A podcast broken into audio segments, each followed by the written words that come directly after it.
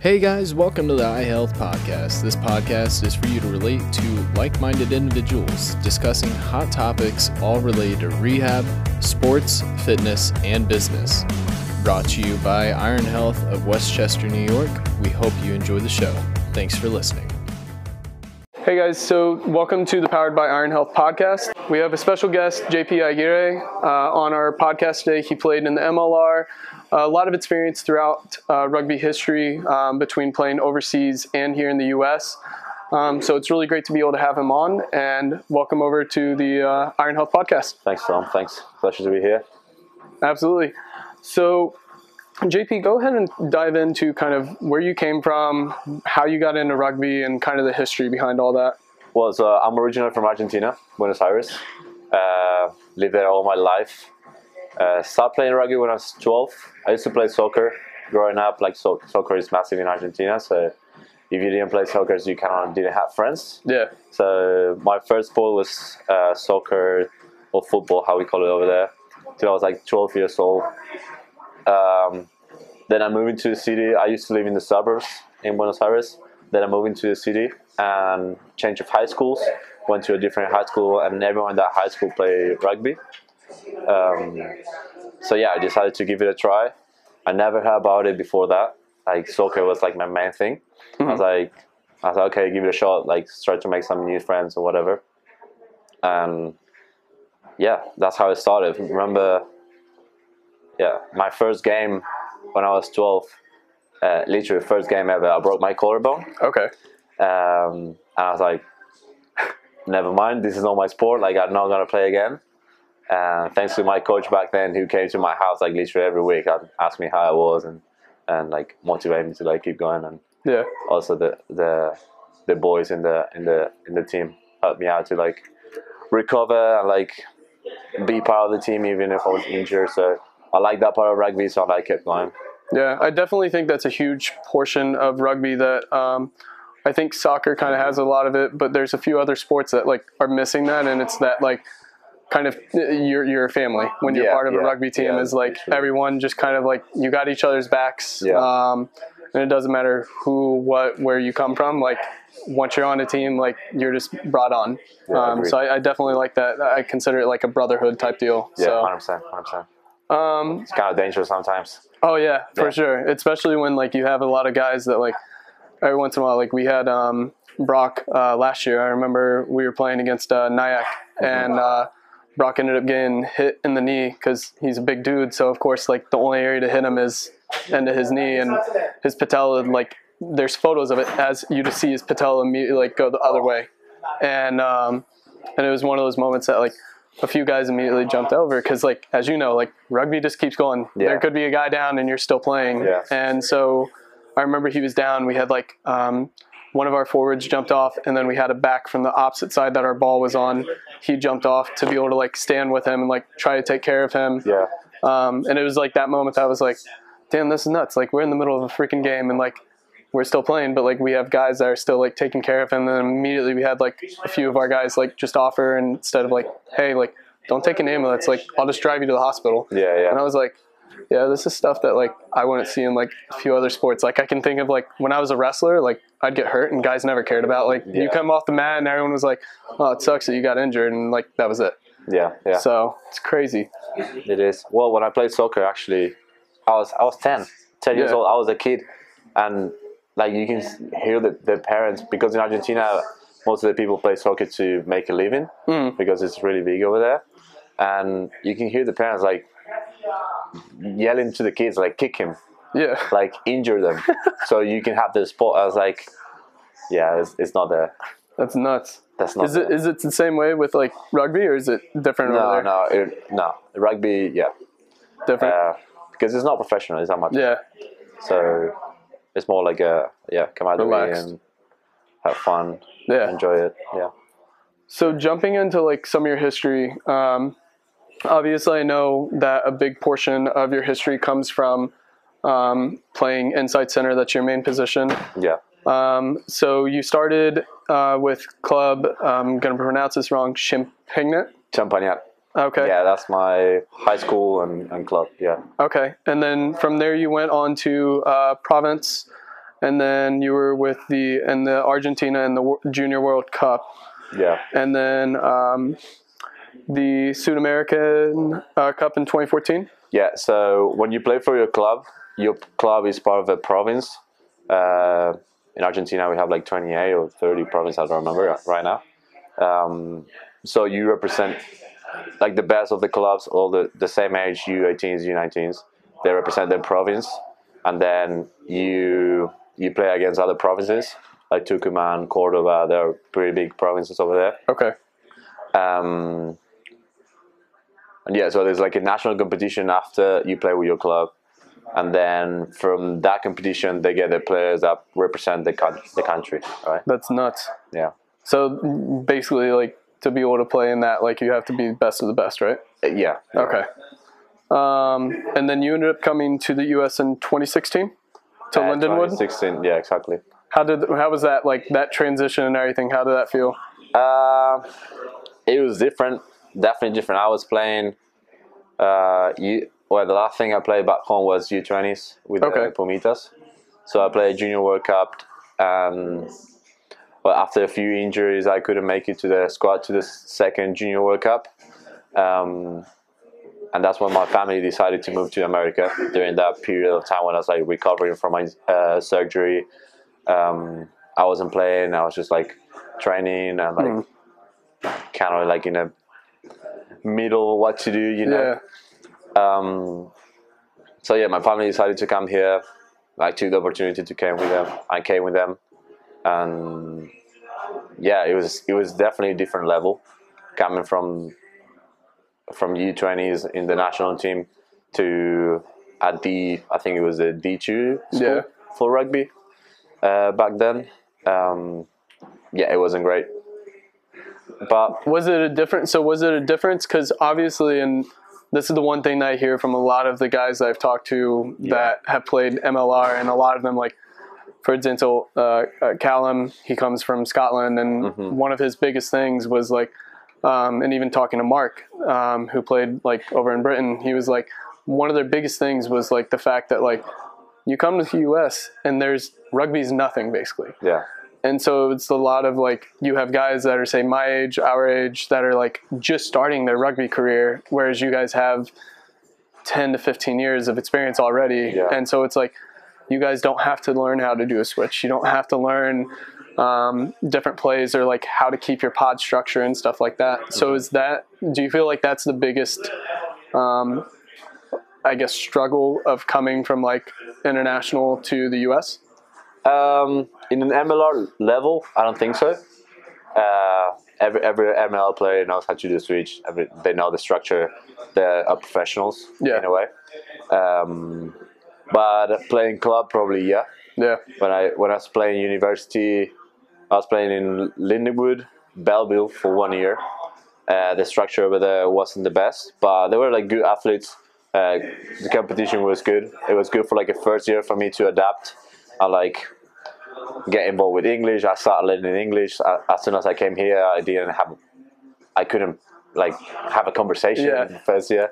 Um, so I think it was good for me uh, personally, but is yeah if you if you're coming from the outside in a in a top tier league and you're trying to come to like a D one D three school, uh, and you're focusing only on rugby, yeah, you won't have a good time. yeah Um, if you if you want to go to a D one school, probably like Life, Lindenwood, uh, the main campus, um, Cal Berkeley, UCLA, that they have like a bigger structure. Dartmouth around here, um, they have a bigger structure. Um, their players are more involved in a way.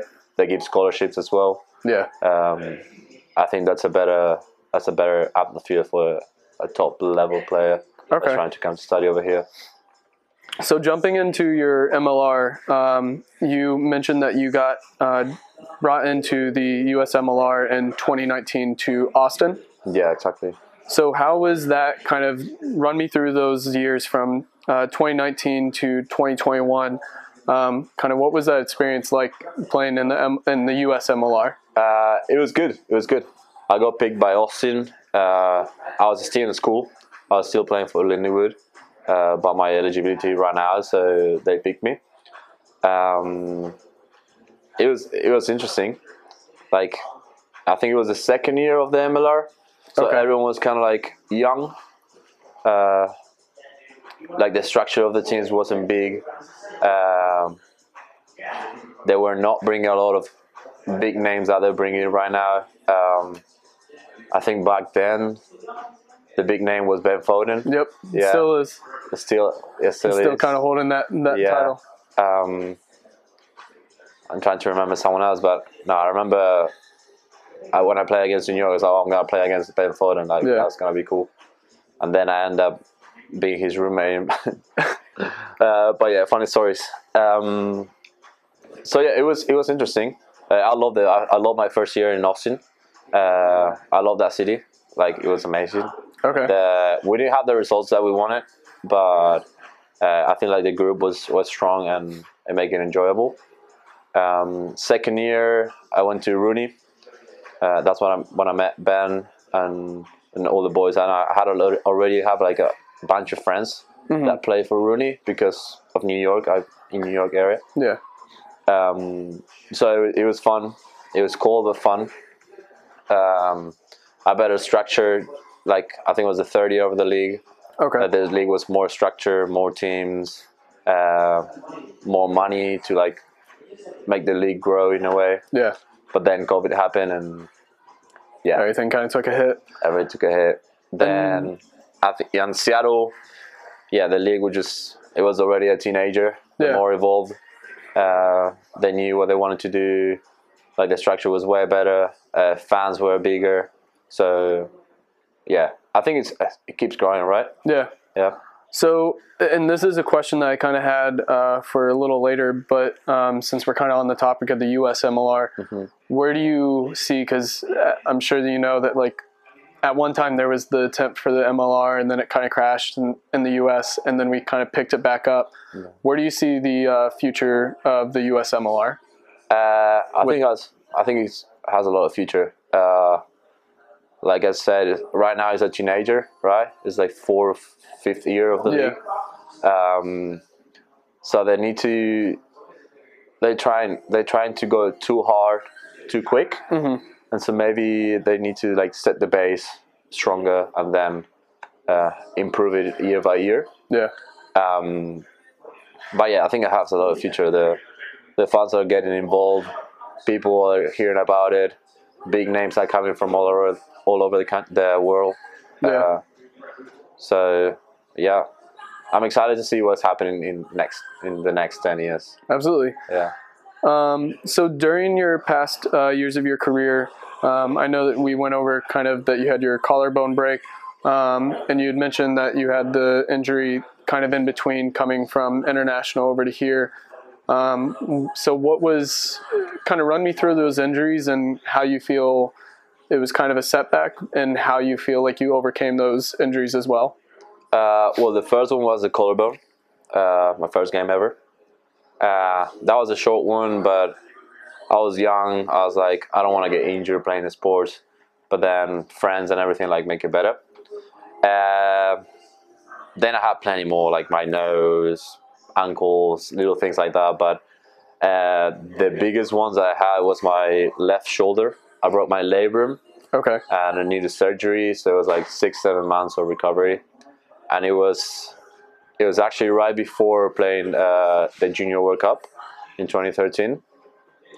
Um, but I didn't want to have surgery going into the Junior World Cup because I was gonna miss it. So I played the whole Junior World Cup with my shoulder like broken, basically. um, but with tape and like medicine and all that, I was fine. Uh, after the Junior World Cup, got surgery uh, because I played. I don't know if I told you this. I played my first Junior World Cup being 19, Okay. so I was eligible to play another Junior World Cup the year, a year after. So I was like, okay, I'm gonna get my surgery now. Got six, seven months of recovery, going back to play, being able to play. Uh, I'm gonna be able to play the, the next one. Um, so I did everything, did the surgery, did the recovery, and then when I get back to play, I play three uh, games with my club, Okay. and in the third game I broke it again. Oh man. Yeah. So yeah, and then uh, apparently like exploded everything, so they had to like rebuild everything in my left shoulder, and it was like eight nine months of recovery. Uh, it was tough because I I was planning ahead and planning to like go to the second junior World Cup, and I was already talking with teams in in France, like in England. I was like, okay, like I'm going to Yeah. be a professional rugby player, right? And and then this happened, and it kind of broke Move everything. yeah broke the like ruined the plans if you want to say it that way um, so yeah and then while i was recovering the second time my dad got an offer here and we decided to come here That's awesome. yeah So coming over here, um, what do you feel like currently? Because I know that you're you were with Old Blue, and right now you're kind of looking at what's the next steps. Um, so what do you feel like is that next goal for you with rugby, or um, is it is it going to be continuing at rugby, or do you have like other kind of? Well i, I actually have a lot of uh, other goals uh, outside rugby. Rugby i think it's uh, it's it's definitely my passion right now and that that i'm young i want to keep doing it at least for a few more years.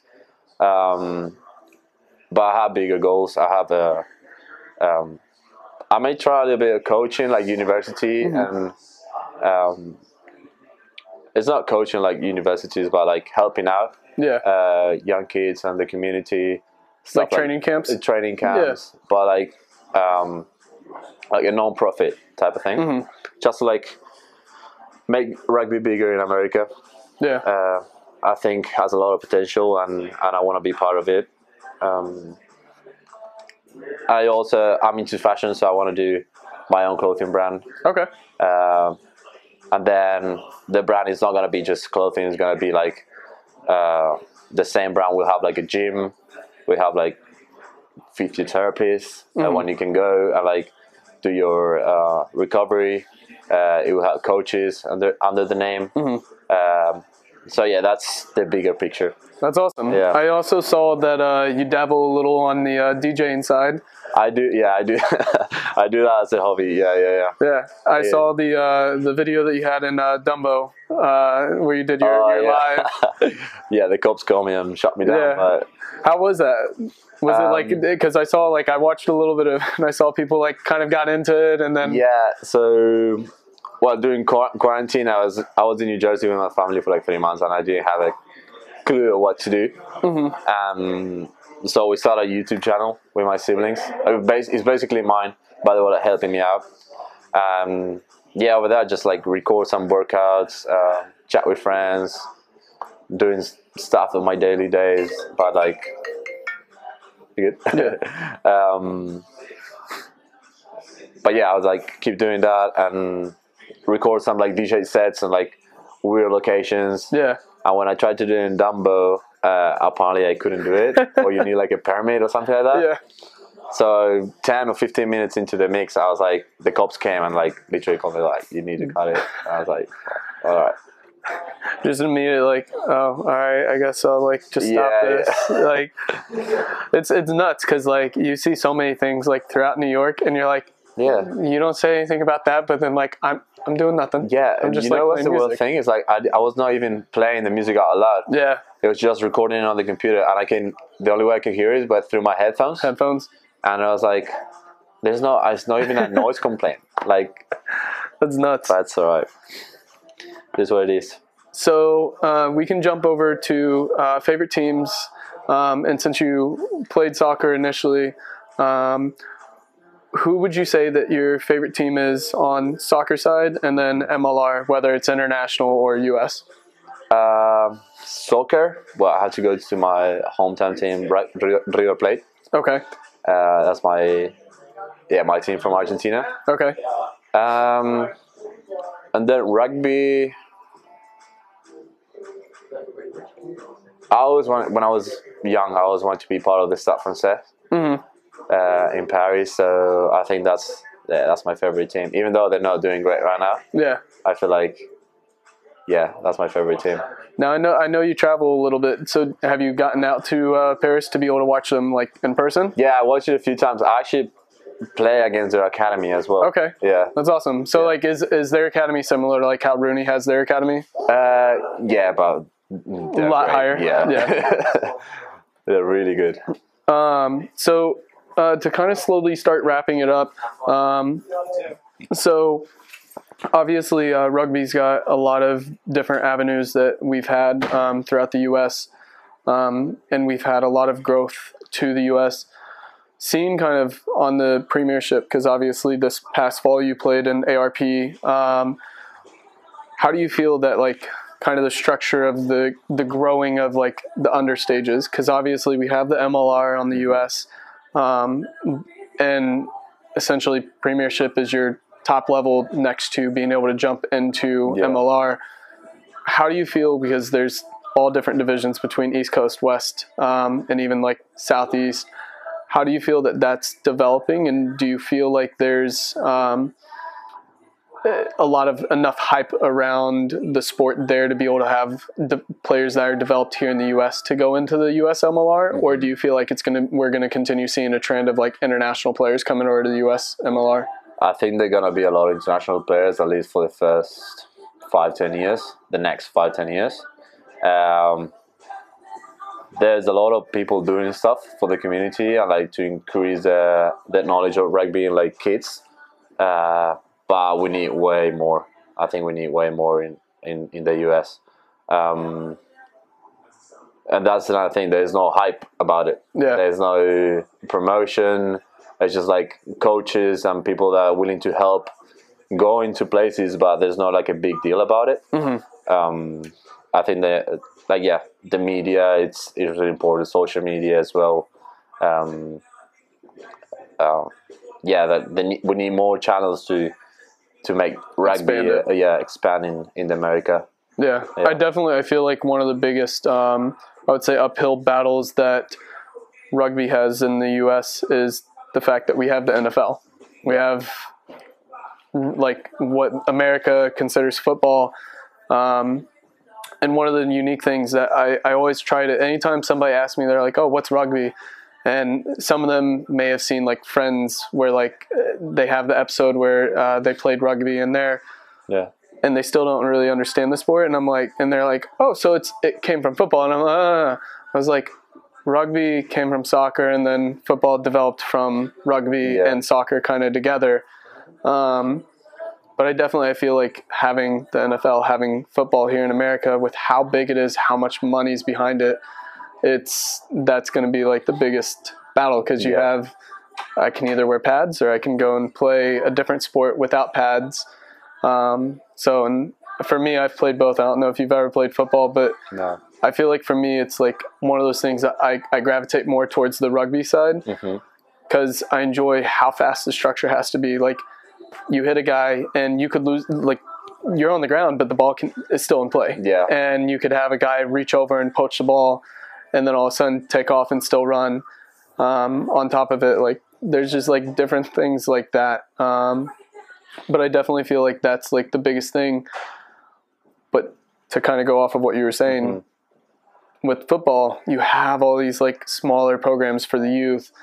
Um, you have a lot of hype around it. you have the hype. playing. Yeah, that's that's what it matters. Like So- the kids wants to be in the highlight reel. yeah, Like they want to play in a stadium with like sixty thousand people.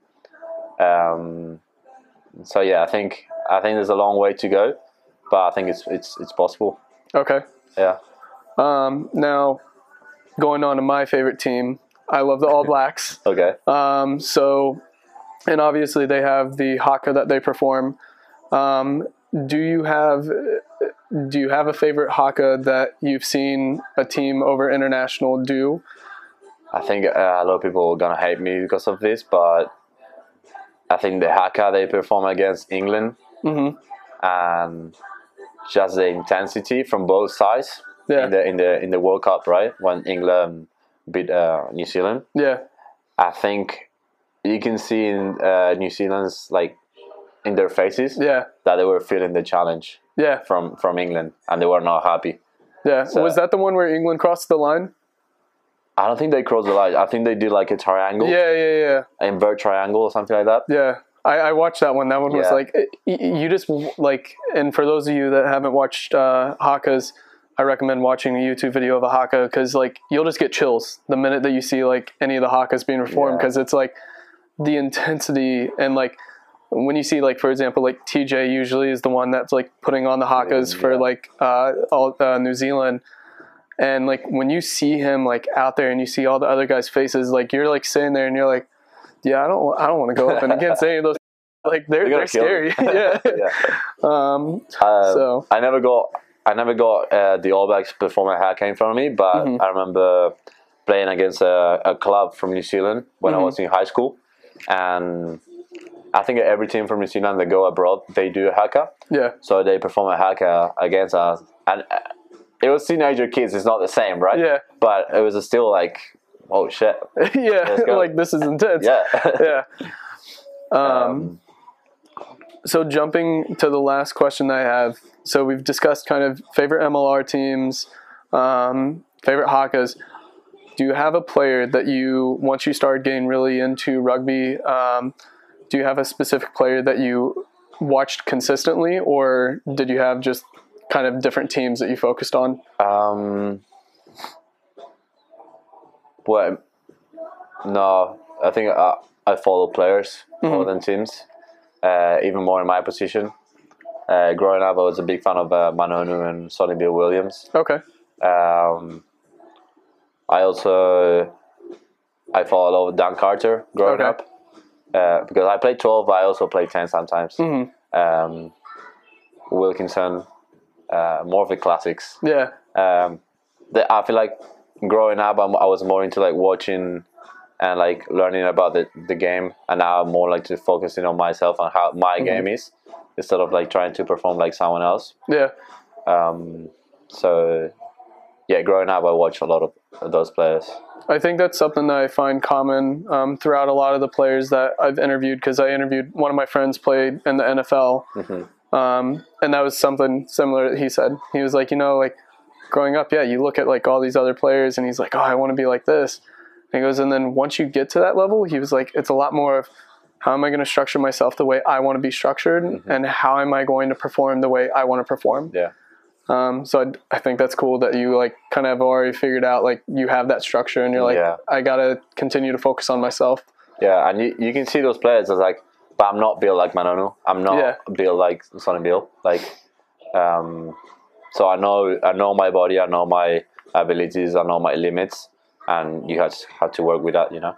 Absolutely. Yeah. So um, with that, uh, that was kind of the end of our podcast. So I appreciate you coming on to our podcast. No, cheers. Um, so, and if you ever end up having any chance to uh, watch some of JP's highlights, um, or even jump over to his YouTube, I'll put it into our uh, description and show notes. That way, you guys can kind of find some more information about him. Um, so go ahead and check him out. So thank you again for coming on, Cheers, JP. No, it was a legend. Absolutely. thanks. Thank you, sir. You're welcome. Thank you for joining us today and listening to the iHealth podcast. Visit us at ironhealth.co for resources and more information. Also, find us on Facebook and Instagram at ironhealth.co. Keep moving and stay healthy.